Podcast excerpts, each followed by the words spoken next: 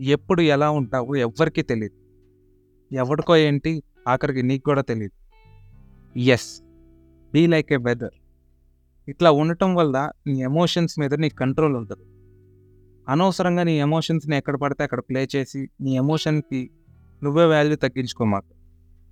ఇకపైన అట్లా చేయమాకు. ఎక్కడ ఎమోషన్స్ అక్కడ తీర్చుకోవాలని మనం విన్నాం. కానీ దానివల్ల వచ్చే ప్రాబ్లమ్స్ విపరీతంగా ఉంటాయి. ఉండేదే ఒక్క జీవితం. దానిలో కూడా ఎన్నాళ్ళు బతుకుతామని గ్యారంటీ లేదు.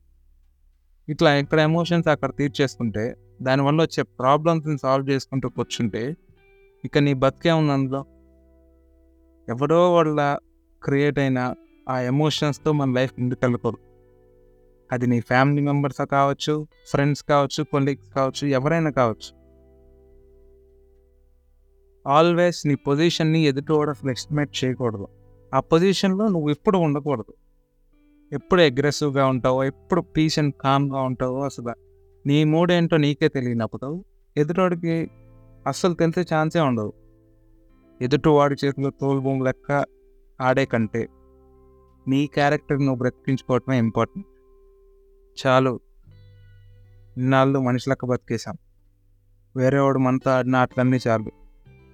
ఇప్పటికైనా ప్రకృతిని చూసి తెచ్చుకుందాం నేను ఇంత చెప్పిన తర్వాత కూడా నా మాట వినుకోకుండా ఎక్కడ ఎమోషన్స్ అక్కడే తీసుకుంటాను అంటే చేసేదేం లేదు. పది పదిహేను ఏళ్ళ తర్వాత మళ్ళీ వచ్చి ఆడియో వింటావు. అంతకు మించి ఏమి చేయలేదు